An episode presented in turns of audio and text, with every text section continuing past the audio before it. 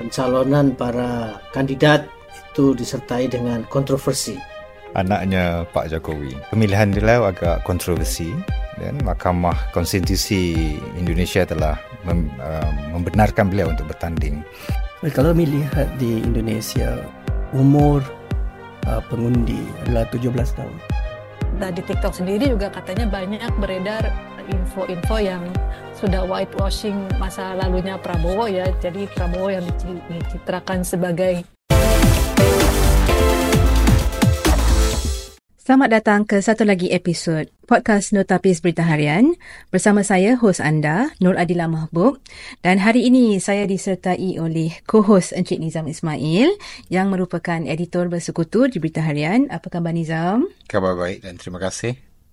Okey Nizam, dalam episod khas uh, Notapis kali ini, kita akan membincangkan tentang pilihan raya Indonesia di negara jiran kita.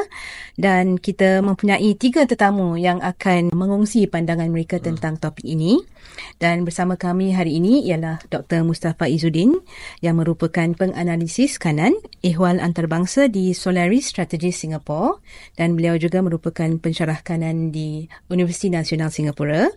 Dan seorang lagi tetamu kami ialah Dr. Pradana Boy Zulian. Beliau ialah Ketua Pusat Pengajian Islam dan Falsafah Universiti Muhammadiyah di Malang, Indonesia. Ya, Dr. Pradana. Ya. Juga bersama kami ialah koresponden berita harian di Jakarta, Ismira Lutfia Tisna Librata yang menyertai kami menerusi Zoom. Jadi terima kasih oh. kepada Dr. Mustafa, Dr. Pradana dan juga Ismira kerana uh, sudi menyertai kami dalam sesi podcast ini. Dan mungkin sebagai permulaan, uh, Nizam boleh jelaskan apa yang boleh dijangkakan pengundi dalam pilihan raya kali ini? Ya.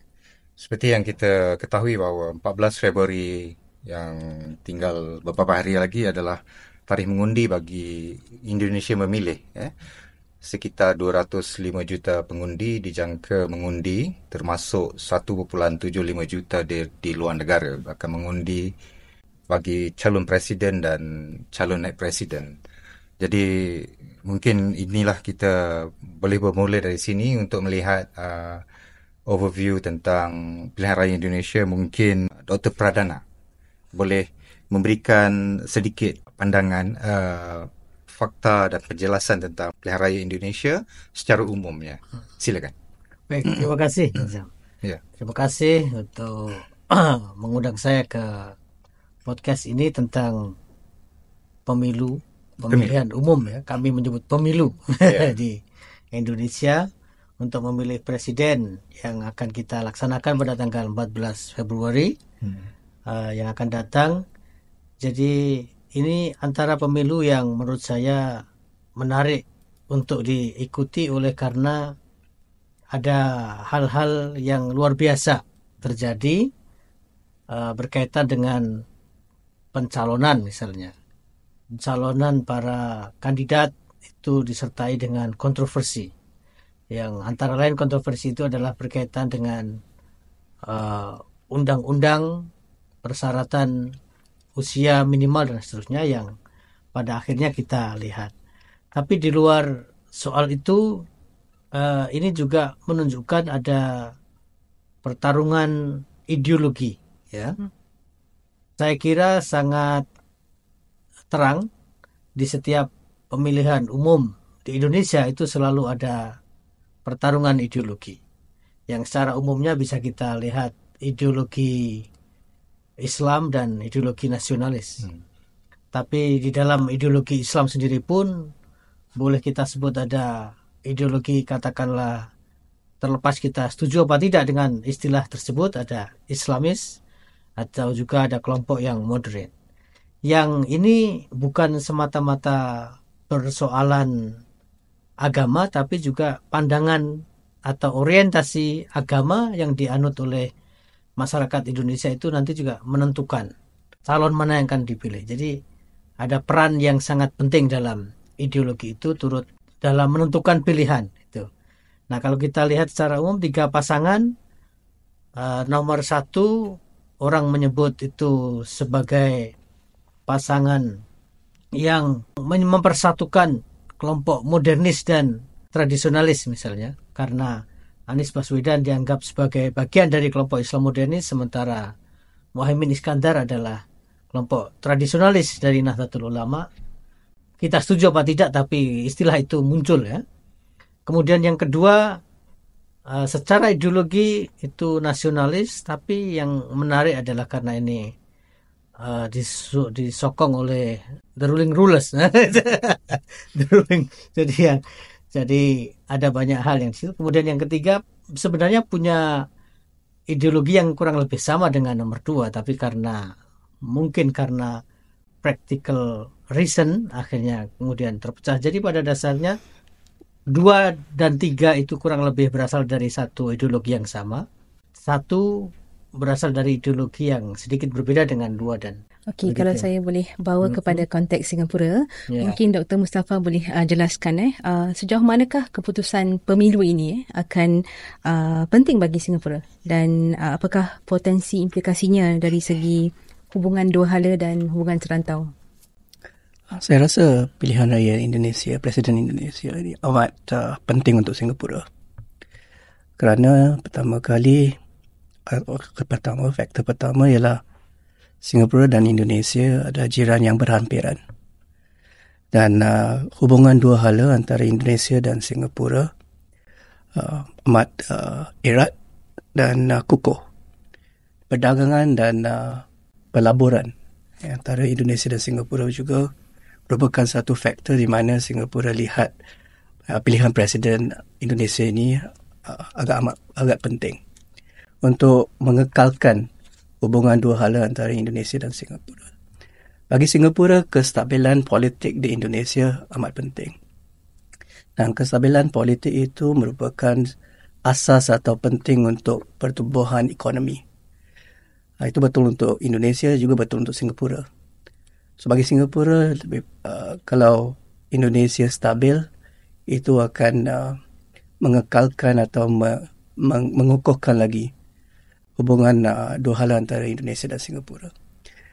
Saya juga lihat uh, yang uh, pilihan raya ini untuk Singapura adalah peranan penting yang dimainkan oleh Indonesia di rantau uh, Tenggara, Southeast Asia dan uh, organisasi ASEAN. Indonesia adalah satu negara yang uh, kami kami lihat pimpinannya dan itu pimpinannya amat penting untuk memastikan rantau uh, Tenggara ini stabil, aman damai uh, dan selamat. So itu untuk so bagi Singapura ialah uh, pilihan raya ini amat penting. Mungkin soalan seterusnya untuk Ismira. Ismira, yeah. seperti yang dilihat dalam survei indikator Indonesia sekarang dapatan mm-hmm. terbaru menunjukkan bahawa Prabowo telah uh, meningkat ya indikator uh, dari 47% kepada 50% uh, mm-hmm. indikatornya. Jadi bagaimana Ismira melihat uh, keadaan ini? Adakah ramalan Ismira sendiri akan melihat uh, Prabowo dan Gibran mengatasi 50% undi atau bagaimana? Silakan. Beberapa survei akhir-akhir ini memang menunjukkan bahwa Prabowo dan Gibran sudah uh, lebih dari 50% ya. Ada. Hmm. Tapi apakah survei-survei tersebut di, bisa dipercaya atau ya trustworthy? Ya itu kembali kepada penilaian masing-masing juga karena uh, kadang survei dan apa yang terjadi di lapangan juga berbeda, tapi yang kita dengar juga di lapangan terjadi banyak pemaksaan untuk memilih salah satu pasangan calon tertentu. Um, terus kalau yang dilihat dari foto-foto yang beredar atau footage di media sosial dan mengenai banyaknya orang yang datang ke kampanye, uh, terus jumlah masa yang datang dan dinamika yang beredar, uh, itu kadang-kadang menunjukkan berbeda, tapi ya pada akhirnya itu semua akan berujung di uh, kotak suara nanti ya pada saat kita memilih di 14 Februari. Dan apa yang terjadi di pagi harinya apakah ada serangan fajar um, dan usaha last minute yang ter, uh, ya, usaha yang terjadi di detik uh, di waktu di waktu-waktu terakhir um, untuk menunjukkan ya untuk berusaha meningkatkan jumlah suara yang nantinya akan memilih tanggal 14 Februari. Jadi Menurut saya sih uh, walaupun surveinya menunjukkan sudah lebih dari 50% untuk uh, nomor dua, ya tapi semua masih bisa segala kemungkinan masih bisa terjadi. Antara pelbagai provinsi di Indonesia, eh, um, hmm. mengapakah Jawa Timur eh, uh, dianggap sebagai satu penentu utama bagi uh, pemilu? Mungkin Dr. Uh, Pradana boleh menjawab soalan ini? Ya, saya kebetulan dari Jawa Timur. dari Malang. Malang itu second biggest city di Jawa Timur. Dan memang selalu ada parameter ya bahwa pemilih terbesar itu antara Jawa Timur juga ada Jawa Barat. Tapi Jawa Timur juga dianggap sebagai parameter kalau Jawa Timur sudah dikuasai berarti semua sudah bisa dikuasai. Ya menurut saya karena uh, ada karakter khusus orang Jawa Timur. Jadi Jawa Timur ini di antara Jawa-Jawa misalnya Jawa Tengah, Jawa yang lain itu paling terus terang jadi orang Jawa sering disebut sulit untuk berterus terang kan secara kebudayaan. Tapi within Java Island sendiri itu juga ada beda-beda. Kalau kita mengikut pembagian provinsi ya berarti Jawa Timur, Jawa Tengah, Jawa Barat. Dan Yogyakarta masuk Jawa Tengah sebagai region. Nah itu punya culture culture yang beda-beda.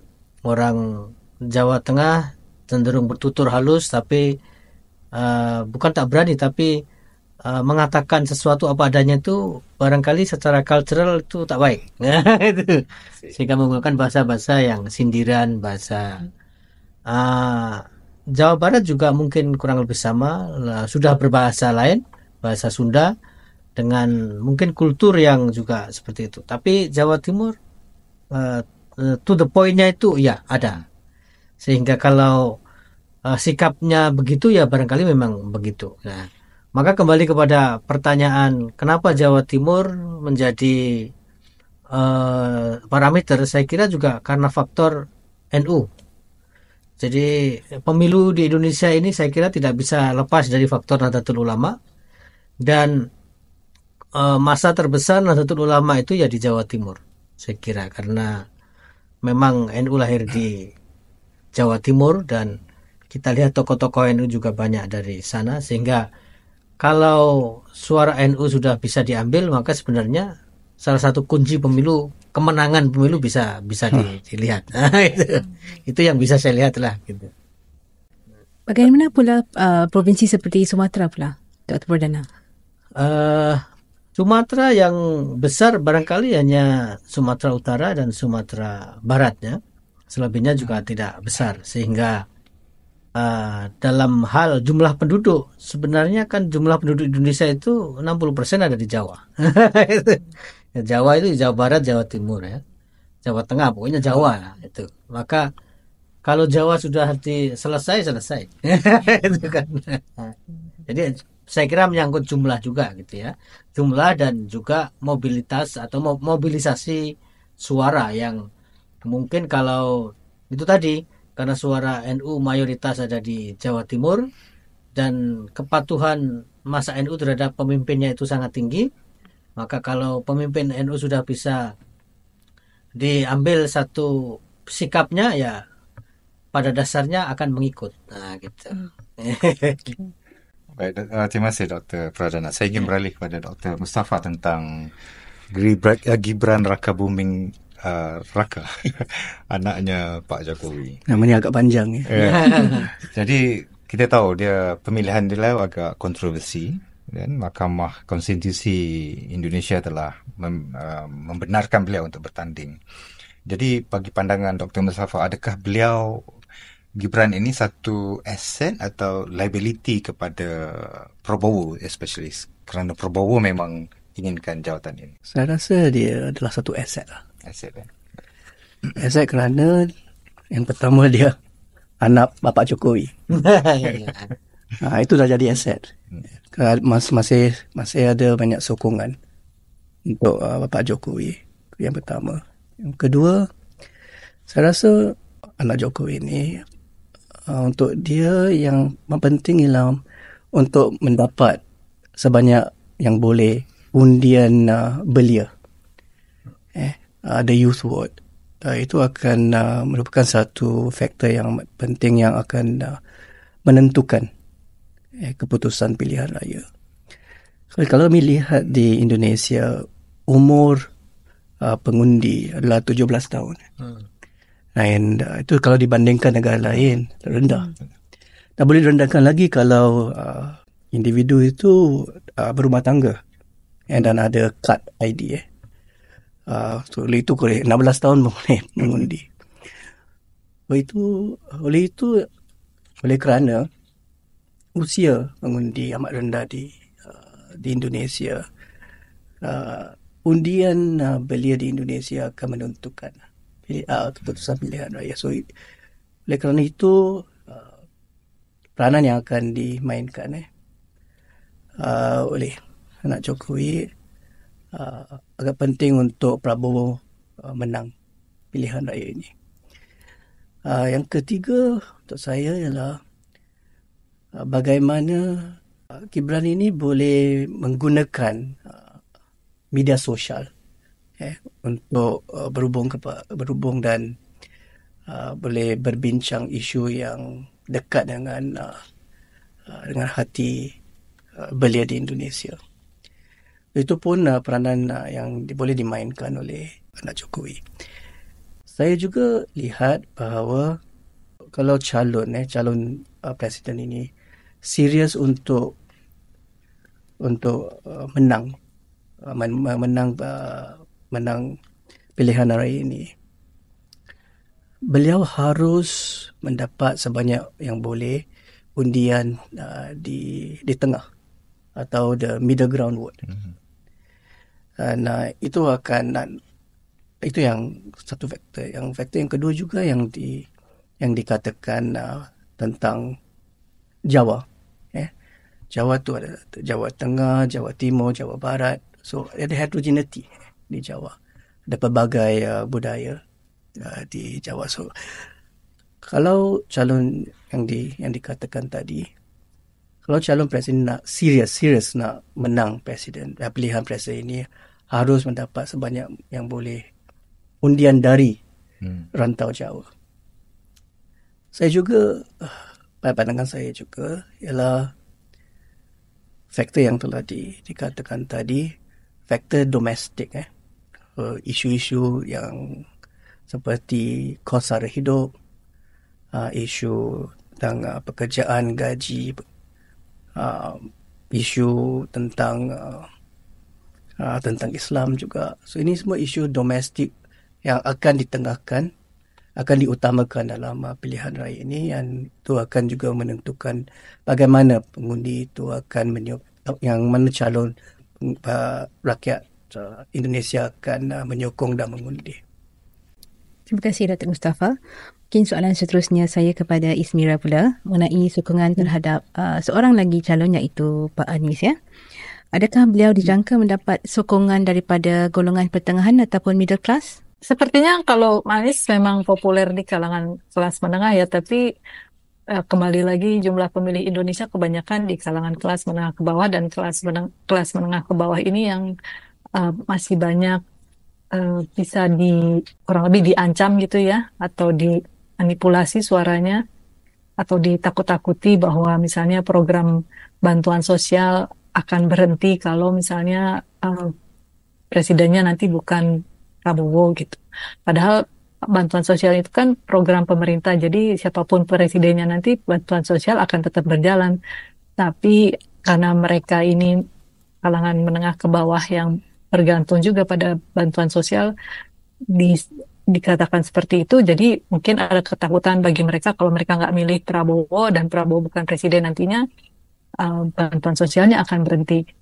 Nah, tapi mereka bukan kalangan yang bisa memilih kritis dan mungkin nggak tahu juga nggak terlalu peduli juga dengan latar belakangnya Prabowo seperti apa atau bagaimana Gibran bisa bisa mendapatkan uh, kesempatan untuk bisa menjadi calon wakil presiden dengan uh, dengan keputusan Mahkamah Konstitusi yang kontroversial itu buat mereka hal-hal seperti itu kan tidak terlalu penting. Yang penting bagi mereka adalah bagaimana bansos, misalnya salah satunya misalnya bansos bantuan sosial tetap berjalan dan uh, ya hal-hal yang seperti itu. Nah kalau kelas menengah ya mungkin mereka masih bisa kita masih bisa berpikir segala ketidak kejanggalan yang terjadi dalam proses pemilu sampai sejauh ini dan bagaimana implikasinya nanti ke depan kalau misalnya Prabowo dengan usia yang sudah 72 tahun dan kondisi kesehatannya akhir-akhir ini kelihatan juga menurun. Uh, ya God forbid misalnya dalam lima tahun terjadi sesuatu sama dia dan nanti Gibran yang akan menjadi presiden uh, ya ya itu sesuatu yang uh, mungkin bagi banyak untuk beberapa kalangan prospek yang kurang menyenangkan ya. Uh, yang bisa saya lihat dari debat kemarin terakhir di debat presiden terakhir, debat calon presiden terakhir kemarin di Jakarta Convention Center hari Minggu, ketika uh, ketiga masing-masing uh, pasangan calon presiden dan calon calon wakil presiden itu keluar dari ruang debat, lalu mereka memberikan uh, press statement kepada wartawan yang menunggu uh, sambutan yang paling meriah ya terjadi ketika Anies yang keluar gitu ya. Mungkin juga di sisi lain Anies lebih accommodating juga ya terhadap wartawan. Tapi waktu pra, yang pertama keluar ter, uh, adalah Prabowo dan ya Prabowo pada saat itu memberikan pernyataan meminta maaf kepada KPU, kepada pasangan nomor satu, pasangan nomor tiga, sedikit merendah dibanding strategi yang berbeda dibandingkan sebelum-sebelumnya dan habis itu diminta tanya jawab, tidak ada tanya jawab, diajak foto, dia menolak untuk foto, jadi langsung keluar. Sudah itu yang kedua keluar adalah uh, Ganjar dan Mahfud. Ya, lu dinamikanya lumayan, ada sedikit tanya jawab, Ganjar mau foto bareng sama wartawan, mau sedikit selfie, lalu Ganjar keluar. Yang paling mena ya paling meriah ketika Anies dan Muhaimin keluar terakhir gitu. Dan sambutannya memang lebih uh, uh, lebih rame ya tapi ya itu kan hanya gambaran sedikit aja dari wartawan yang ada pada saat itu dan uh, saya nggak tahu juga apakah itu bisa dikatakan merepresentasikan kalangan kelas menengah. Terima kasih Sumira. Uh, saya ingin ya. kepada Dr. Pradana tentang ya Megawati Soekarno Putri. Bagaimana peranan beliau uh, sebelum ini uh, bila Jokowi di bawah PDIP, Jokowi mampu untuk menjadi presiden yeah, atas yeah. tiket PDIP, mm-hmm. atas tiket Megawati selama dua penggal. Yeah. Jadi bagaimana pula Gan, uh, apa itu Pranowo. Ganjar Pranowo uh, potensinya kali ini mm. di bawah tiket PDIP Megawati. Ya, saya melihat Jokowi dan Megawati itu uh, sama-sama memberikan kekuatan untuk untuk suara ya.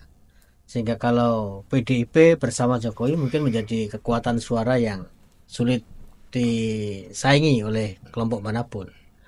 Artinya dua-duanya punya pendukung sehingga ketika pada akhirnya Jokowi memisahkan diri dari PDIP ya eh, kita lihat perpecahan itu terjadi, kemudian pembelahan suara juga terjadi yang ini semakin meyakinkan saya bahwa kedua-duanya punya pendukung gitu. Nah, tapi manakah yang lebih besar antara pendukung di antara kedua kelompok ini? Menurut saya ada faktor yang hmm, mungkin sangat kultural tapi juga menurut saya sangat psikologis dalam konteks bangsa apa negara Indonesia itu, yaitu perasaan permisif dan kasihan. Nah, saya bisa uh, recall ya, misalnya apa yang menjadikan Pak SBY presiden itu tentu pemilihan umum ya.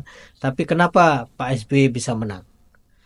Saya ingat persis pada saat itu Pak SBY mengajukan resignation dari kabinet kan, yang televisi waktu itu uh, belum lagi seperti sekarang ya. Nah, sosial media itu berulang kali menunjukkan bagaimana ketika Pak SBY menyerahkan surat pengunduran diri kemudian ditepis oleh Bu Mega seperti ini.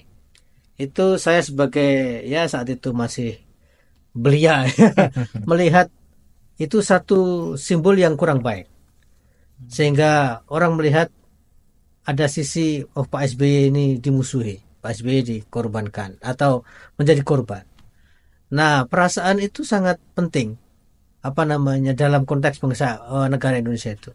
Sehingga orang bisa melihat semakin orang play victim dan orang berhasil melihat dia itu sebagai victim maka kemungkinan untuk dipilih itu semakin tinggi.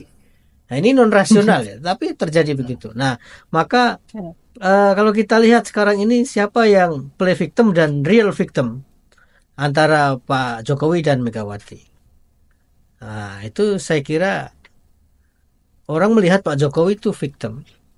Kalau melihat video-video Bu Mega yang mengatakan, nah Jokowi bukan siapa-siapa tanpa PDIP. Nah, itu kan bagi sebagian besar masyarakat uh, sebagai arogansi. Hmm. Nah, sementara kita tahu Jokowi kelihatan menerima, tapi sebenarnya tidak menerima pernyataan itu. Dan ada video yang beredar itu, kali ini saya akan lawan. Nah, itu hmm. itu kalau dalam tradisi kultural Jawa itu ketika orang sudah bilang kali ini akan saya lawan itu berarti sudah berkali-kali dia diam kok terus dibegitukan. Saya dibilang begini saya diam, begitu diam, begitu diam sudah berkali-kali maka kali ini akan saya itu berarti sudah puncak puncak dari perasaan yang terhina. Nah, itu. Nah, itu faktor non teknis dan bisa juga non rasional ya dalam politik di Indonesia yang maka banyak orang kadang-kadang berusaha melakukan victimizing themselves itu supaya kelihatan terkorbankan kemudian dikasihani lalu dipilih. Mungkin Dr. Mustafa kalau Ismira ada hmm. pandangan mengenai hmm. apa yang dikatakan Dr. Pradana. Saya setuju ada yang faktor rasional dan non rasional ya. Hmm. Uh, itu harus kami uh, uh, mengutamakan atau mengutarakan supaya kami uh, kami dapat membuat uh, analisis yang holistik. Dr. Mustafa, mungkin Dr. Mustafa boleh um, jelaskan tentang peranan media sosial eh, dalam sebagai medan pertempuran lah dalam uh, pemilu kali ini.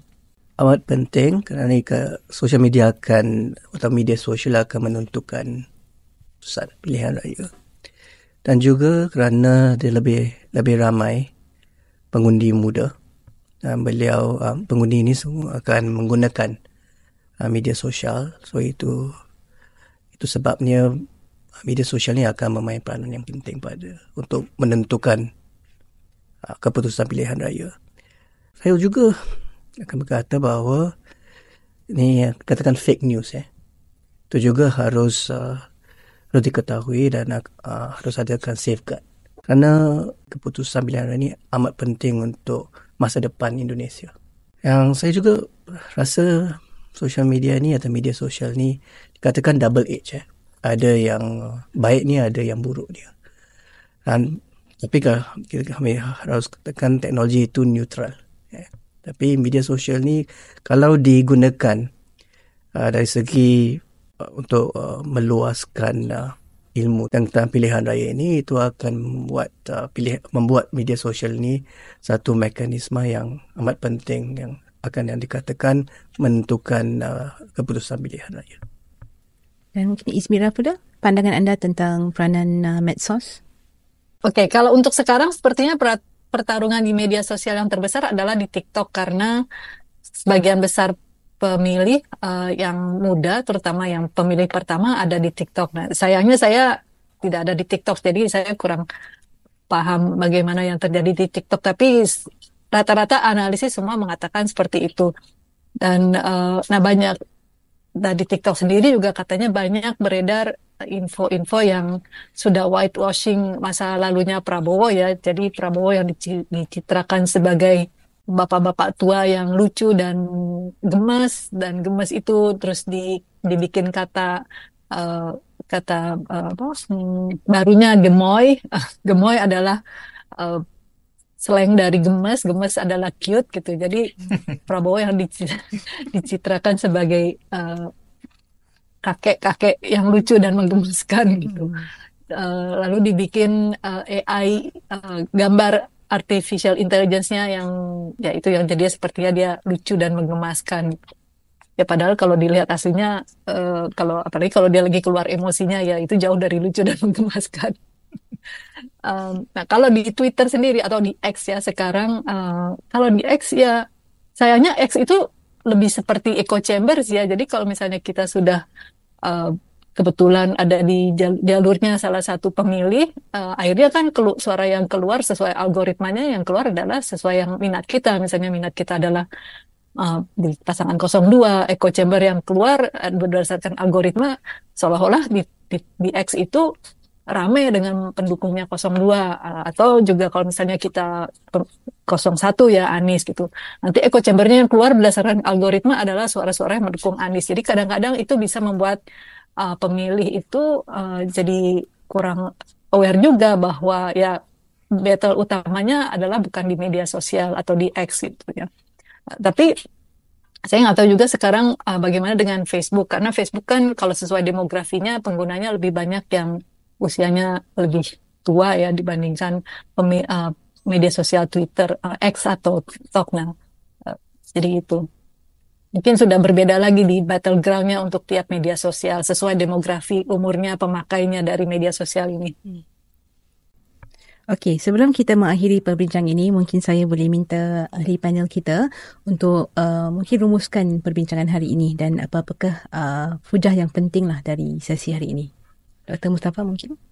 Pilihan raya Indonesia ini menarik tapi kita boleh kita juga boleh lihat bahawa pertandingan ini akan uh, akan seng, uh, sengit eh pertandingan ini atau yang so pilihan raya ini akan um, adalah satu pilihan raya yang amat menarik yang dikatakan dan juga uh, akan uh, juga akan uh, sengit. Saya juga rasa bahawa pilihan raya Indonesia ini akan menunjukkan calon-calon eh yang yang di, yang ada di Indonesia yang boleh menjadi presiden Indonesia. Saya rasa uh, bag, uh, bagaimana undi undi ini akan di yang dilakukan apa yang bagaimana pengundi akan menyokong ia akan di mungkin kerana faktor yang uh, pelbagai isu-isu yang domestik mungkin isu luar negeri juga tapi kebanyakannya isu domestik yang akan menentukan bagaimana uh, rakyat uh, Indonesia akan menyokong dan mengundi dalam pilihan raya ini. Saya juga rasa bahawa uh, Gibran eh, atau ya, anak Jokowi beliau harus uh, mencipta identiti sendiri. Uh, itu juga satu uh, satu faktor yang uh, penting. Kami juga lihat bahawa Prabowo uh, tinjauan yang telah dilakukan dan uh, bukti anekdotal bahawa Pak Prabowo akan uh, adalah frontrunner lah akan memenangi pilihan raya ini. Tapi kita juga boleh lihat bahawa Pak Anies dia merupakan uh, wild card eh, yang mungkin uh, mungkin memenangi pilihan raya ini. Tapi pada masa sekarang kami lihat Pak Prabowo akan uh, memenangi pilihan raya ini. Tapi dalam politik ini anything is possible. Uh, dan uh, akhirnya saya akan uh, menyatakan bahawa ini adalah pilihan raya bukan saja penting untuk Indonesia tapi juga untuk untuk Asia Tenggara dan juga globally juga uh, di peringkat antarabangsa. Indonesia ada hasrat uh, untuk menjadi uh, negara yang uh, yang uh, aktif eh di peringkat antarabangsa dan uh, boleh dikatakan dalam bahasa Inggeris untuk menjadi middle power with Islamic characteristics dan untuk menjadi menjadi nah, nah, kalau untuk menjadi middle power ini harus men, harus ada kestabilan politik domestically. Nah, itu akan uh, akan kami lihat boleh Indonesia dapat kalau pilihan raya ini uh, calon yang berintegrasi, calon yang jujur, calon yang berpengalaman yang luas dan dalam dan um, juga calon yang boleh menunjukkan empati eh berempati. Dan uh, calon ini kalau boleh boleh menang eh pilihan raya ini itu itu akan uh, menunjukkan bahawa Indonesia sudah uh, sudah mature politically dan juga akan uh, membawa pimpinan yang amat uh, amat penting dan amat sungguh untuk uh, Indonesia pada pada masa depan politically dari segi politik dari segi ekonomi dan dari juga dari segi sosial. Mungkin Ismira pula kata-kata akhir daripada anda sebelum kita mengakhiri sesi ini. Pemilu itu ya jadi ya jadi penting ya penting setiap pemilu is penting tapi karena mungkin ini adalah uh, akhir dari uh, masa pemerintahan Jokowi yang sudah dua tahun sudah dua periode sudah 10 tahun jadi ini akan menjadi pergantian era baru nah era barunya ini seperti apa apakah era barunya yang menjadi penyambung dari legasinya Jokowi dengan kalau misalnya nanti Prabowo yang menang atau era baru yang sedikit berbeda kalau misalnya nanti Ganjar atau Anies yang menang. Dan ini ya akan jadi uh, defining moment ya karena sesuai dengan cita-citanya untuk menuju Indonesia emas tahun 2045 ketika nanti Indonesia menjadi 100 tahun merdeka. dan bagaimana ini bonus demografinya anak muda yang jumlahnya lebih besar dari orang-orang usia saya dan yang lebih tua dari saya ya apakah benar Indonesia nantinya bisa bisa benar-benar mengambil manfaat atau mengambil dapat bonus dari demografi yang masih muda ini? Atau ya justru mereka yang muda-muda ini akan menjadi beban karena misalnya nanti tidak ada lapangan pekerjaan yang cukup atau uh, kondisi kesehatannya yang kurang bagus sehingga kurang bisa produktif karena uh, masalah kesehatan masih menjadi masalah besar dan juga uh, layanan kesehatan juga masih sangat kurang. Nah, hal-hal itu yang mestinya nanti akan menjadi ya ini defining momentsnya dengan presiden berikutnya. Dan dan masalah unemployment ini yang akan menjadi masalah besar juga dengan bonus demografi yang sangat besar, penduduk yang muda, apakah nantinya akan tercipta banyak lapangan pekerjaan. Yang pastinya saat ini sudah terlihat jelas adalah lapangan pekerjaan memang ternyata sangat kurang karena ternyata presidennya pun harus mengubah sedikit uh, peraturan untuk mendapatkan pekerjaan untuk anaknya. Okey, yang pasti bahang pilihan raya eh, semakin dirasakan di Indonesia dan perkembangan dan keputusannya bukan saja akan uh, diikuti oleh rakyat Indonesia, bahkan kami di Singapura juga dan di serantau ini. Oleh itu, terima kasih saya ucapkan kepada Dr. Mustafa, Dr. Pradana dan Ismira kerana sudi menyertai saya dan Nizam dalam episod khas uh, Notapis ini. Jumpa anda lagi dalam podcast seterusnya. Terima kasih. Terima kasih. Terima kasih.